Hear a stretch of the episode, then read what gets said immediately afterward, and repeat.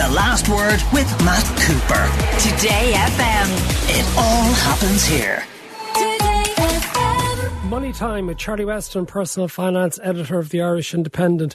There was a survey released on Monday, Charlie, by something called the Irish Banking Culture Board about how people view the banks. But before we get to the findings, what the heck is the Irish Banking Culture Board? It's a good question. I ask myself that often, Matt, to be honest. Um, it was set up in the wake of the tracker scandal and it's funded and set up by the banks essentially. This is a bid by the banks themselves to try and you know, you know, increase trust in the banks to get them to think ethically and think in terms of consumers. It's headed by a former High Court judge, John Hedigan, and it's got members um, from the various banks on senior members from the banks on its board. But they're in the minority. It's got other good people on it, to be fair, like people like Pádraig Kossan, um, Happy Kerryman this week, who. Um, Sorry, Kossan, of course, was the champion, wasn't he, yes. really, of the people who were been so badly treated over their tracker mortgages? Exactly, yes. He's, he's, he's fought those cases and he knows banks inside out. He knows all their tricks. So he's a good egg, you know, and he's on that board. So it's an attempt, I suppose, it's been set up in April 2019.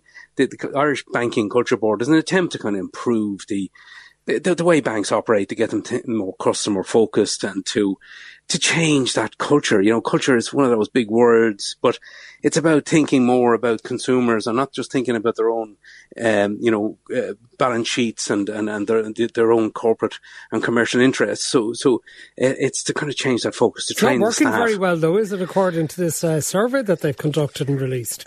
It certainly isn't. That'd be fair enough to say. On the other hand, the people who set it up would say, well, this was never going to happen quickly, given the scale of the problems, given the scale of the mistrust. And you're right, Matt. I mean, the, the, the latest results from uh, regular surveys that they do of consumers and and businesses and farmers, and they ask them, you know, what, what, what levels of trust do you have in the banks? The um, the banks have failed again. If it was an exam, they would have failed it. They came in at a minus twenty five, and that minus is, you know, it, it, it's a bad result basically. Uh, no, it's a slight improvement from last year. It was minus 28 last year, but there's nothing to celebrate there in a minus 25. SMEs or small firms, you know, slightly better results for them, but farmers, farmers, minus 77. Farmers just don't trust their banks at all. They're kind of assessed on the, the banks were assessed on their abilities, their integrity, their dependability, and the purpose of what they do. So, you know, it, it compares very fav- unfavorably as well, Matt, with, with international surveys. The most recent one was, was done last year, and it was a plus 16 is, is, is the way they looked at it for international banks. So, you know, Irish banks still have a long way to go to build trust eh, among consumers. There's, there's deep seated wounds there, Matt. when was this particular survey conducted? Because I think that might be relevant as well. You're absolutely right there, Matt. It was done in March and April, and that was before this record fine for AIB. Uh, you know, 56 different regulatory uh, breaches found by the central bank to do with the trackers, trackers basically. Uh, you know, and remember, 21 families lost their homes through the actions of AIB and EBS. Uh, so that you know, it was before the, that fine was issued. That fine was issued a couple of weeks ago, and uh, you know, AIB came out of it very, very badly. Um, the whole tracker thing still lingers. I mean, people have long memories in this country. We're like elephants, you know, and why wouldn't we? You know, uh, we, we, bailed out these banks, and the thanks we got was was higher taxes, the USC property tax, etc cuts in services. Um, it cost us, you know, to, to, leave out Anglo Irish Bank out of it. There's about 30 billion euros had to be put into those banks to bail them out. And, you know, the thanks we get is the tracker scandal where 41,000 people had trackers removed when they shouldn't have had them removed. And uh, 99 homes across all the lenders were lost. 99 homes. I mean, it's just extraordinary stuff. Yeah, but you see, the, also the banks would turn around and say that uh, they actually haven't been forcing repossessions and the rest of it and that if they had been doing so, then maybe interest rates would be lower for borrowers. Because I'm just looking at new central bank figures out today and show that average mortgage rates in May in Ireland were 2.73% compared to a euro aver- era sorry area average of 1.76%. So nearly 1% higher is the cost we're as mortgage holders are still carrying in Ireland compared to the rest of Europe. Yeah, and they would argue that the regulations are tougher here. No, to be fair to them, um, you know, and, and and that we're still suffering this legacy, and because they can't repossess homes, they have to put aside more capital every time they issue a mortgage. Um, that's a rule imposed on them uh, by the central bank, and this is one of the reasons why they have to charge more for mortgages. Now, you know, mortgage rates might have come down a little bit here in the last, uh, you know, the latest figures, but um, they're still, you're right, they're still way above the, the European average. But, you know, and banks would also argue, argue as well, look at, hold on a minute, during COVID, we gave 180,000 payment breaks for, for, for borrowers, you know, and that was business borrowers and mortgage holders, uh, you know, who, who, who lost their incomes because of COVID restrictions, etc. That also argued that they've opened 18,000 accounts for Ukrainians who come into this country, uh, you know, and that, that, that they, they were big backers of this new shared equity scheme, First Home. So, you know, yes, they're doing some things right, but it's going to take a long time for people to give them much credit. I think, you know, it's, it's, it's, it's difficult at the moment when there's such a upheaval with Ulster and KBC leaving.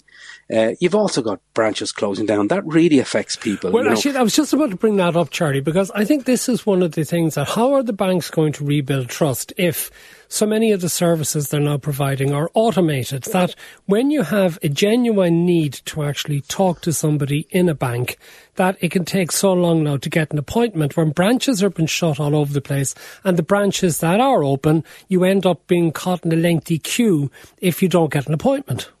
Yeah, I don't think banks get this uh, to, to the extent, you know, and you're absolutely right, Matt you know, when when when, it, when you're used to being having a branch there, and suddenly it's it's gone digital, and you're asked to ring, make a phone call if you need to do something complicated, or you're asked to do all the work yourself online.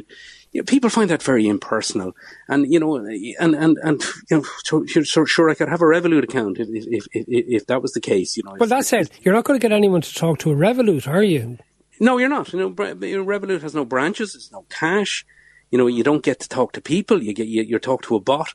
You know, so you know this is why a recent Department of Finance survey found that um, 97% of people still do their main current account banking through a traditional retail bank. But the people get very annoyed when branches close down. They really see that as a blow, and particularly the way Bank of Ireland handled uh, the closure of branches. During COVID, they closed down 99 branches temporarily, saying they were too small to accommodate people during a, you know, a COVID uh, uh, uh, pandemic, and, and they weren't safe, so they were closing them temporarily. Now, a lot of people at the time, and I asked this at Bank of Ireland, said they're not reopening. They just won't reopen. And you know, guess what? Most of them didn't reopen. They opened for a while, and then eventually they were they, they've been shut down. But on the other hand, banks will say look, it's commercially unprofitable yeah, for us to see, have Charlie, banks. You know, yeah, people are not going into banks the way they used to. Yeah, but I mean, there's a chicken and egg sort of thing about this, isn't there? Because, okay, maybe people were going into their bank branches less often because they were doing things on their phone apps, if the phone apps were actually working properly. But when they did go into their branches, they found because they were so poorly staffed, they would end up in long queues so then they decided not to go in. They were almost been disincentivized from going in because of a lack of staff. And then that provided the banks with an excuse to say, well, people aren't coming in, so we're going to close down the branches. Yeah, I think there's absolutely loads of truth in what you're saying there, Matt. You know, you, you, you know, it's an uncomfortable experience. I don't want to go near a, a, a branch. If, if I ever have a check, I'll, I'll, I'll, deposit it into my AIB account through the post office because it's a much more pleasant and f- faster experience and they're nicer people. I know them, you know, they're nice people. I know, I know the local post office people, but you know, you're absolutely right. You know, the, the, the, branches are busy places. If you can get into one, if you do need to get in for one, if you need to open a joint account, you need an appointment, it will take ages. The simple solution here is to have more and better customer uh, helplines for, for people. But, you know, the central bank did a survey on this and found that people were waiting up to two hours to get through to a bank. So, you know, that's, you know, it's all very well closing branches, but give us something on the other side so that if we do need to speak to somebody, at least he can get through on a phone line. So, you know, that, that's where I think the, the regulator could step in and be more, far more assertive and say to them, you need to do far better. You need to have far more people manning phone lines. Uh, if, if, if, if we're going to have, you know, busy branches and fewer branches, there needs to be an alternative for people who need to ask questions of a bank. Listener says Revolut is helpful when you have an issue that it goes out of its way to help and can't be said the same for AIB. So do they do they do have people for taking phone calls at the likes of Revolut, do they? I, not as far as I know. It's my understanding that it's it's it's pretty much online. You you, you send an email. Uh, you know, you, you, you engage in chat as they call it. You know, oh, with a chatbot. Um, with a chatbot, yeah, exactly. Oh. You know, this is why only one percent of people, according to uh, uh, research that was done for the Department of Finance, only 1% of people have their main current account with a digital bank. You know, it will get bigger, Matt. It will change. But, you know, I mean, th- th- this is what banks will say to you so, when you put Charlie, it to them, that nobody ever, is trusting them. Do you engage you, with chatbots, do you? Do you not find yourself getting utterly them. frustrated as you're trying to, that it actually builds your blood pressure up trying to negotiate with a chatbot, be it with a bank or be it with an insurer or be it with uh, complaints to Just Eat or Deliveroo when they fail to send you the food to the right place. Yeah, it's very frustrating, Matt. You're absolutely right. I mean, unless it's a very simple query that can be dealt with quickly. You, most people, most people are old-fashioned about these things. They want to talk. And I, have just been told I sound like a grumpy old fella going off on that one, so I better leave that go. All right, Charlie Weston, we leave it at that. Thank you very much. The last word with Matt Cooper. Weekdays from four thirty.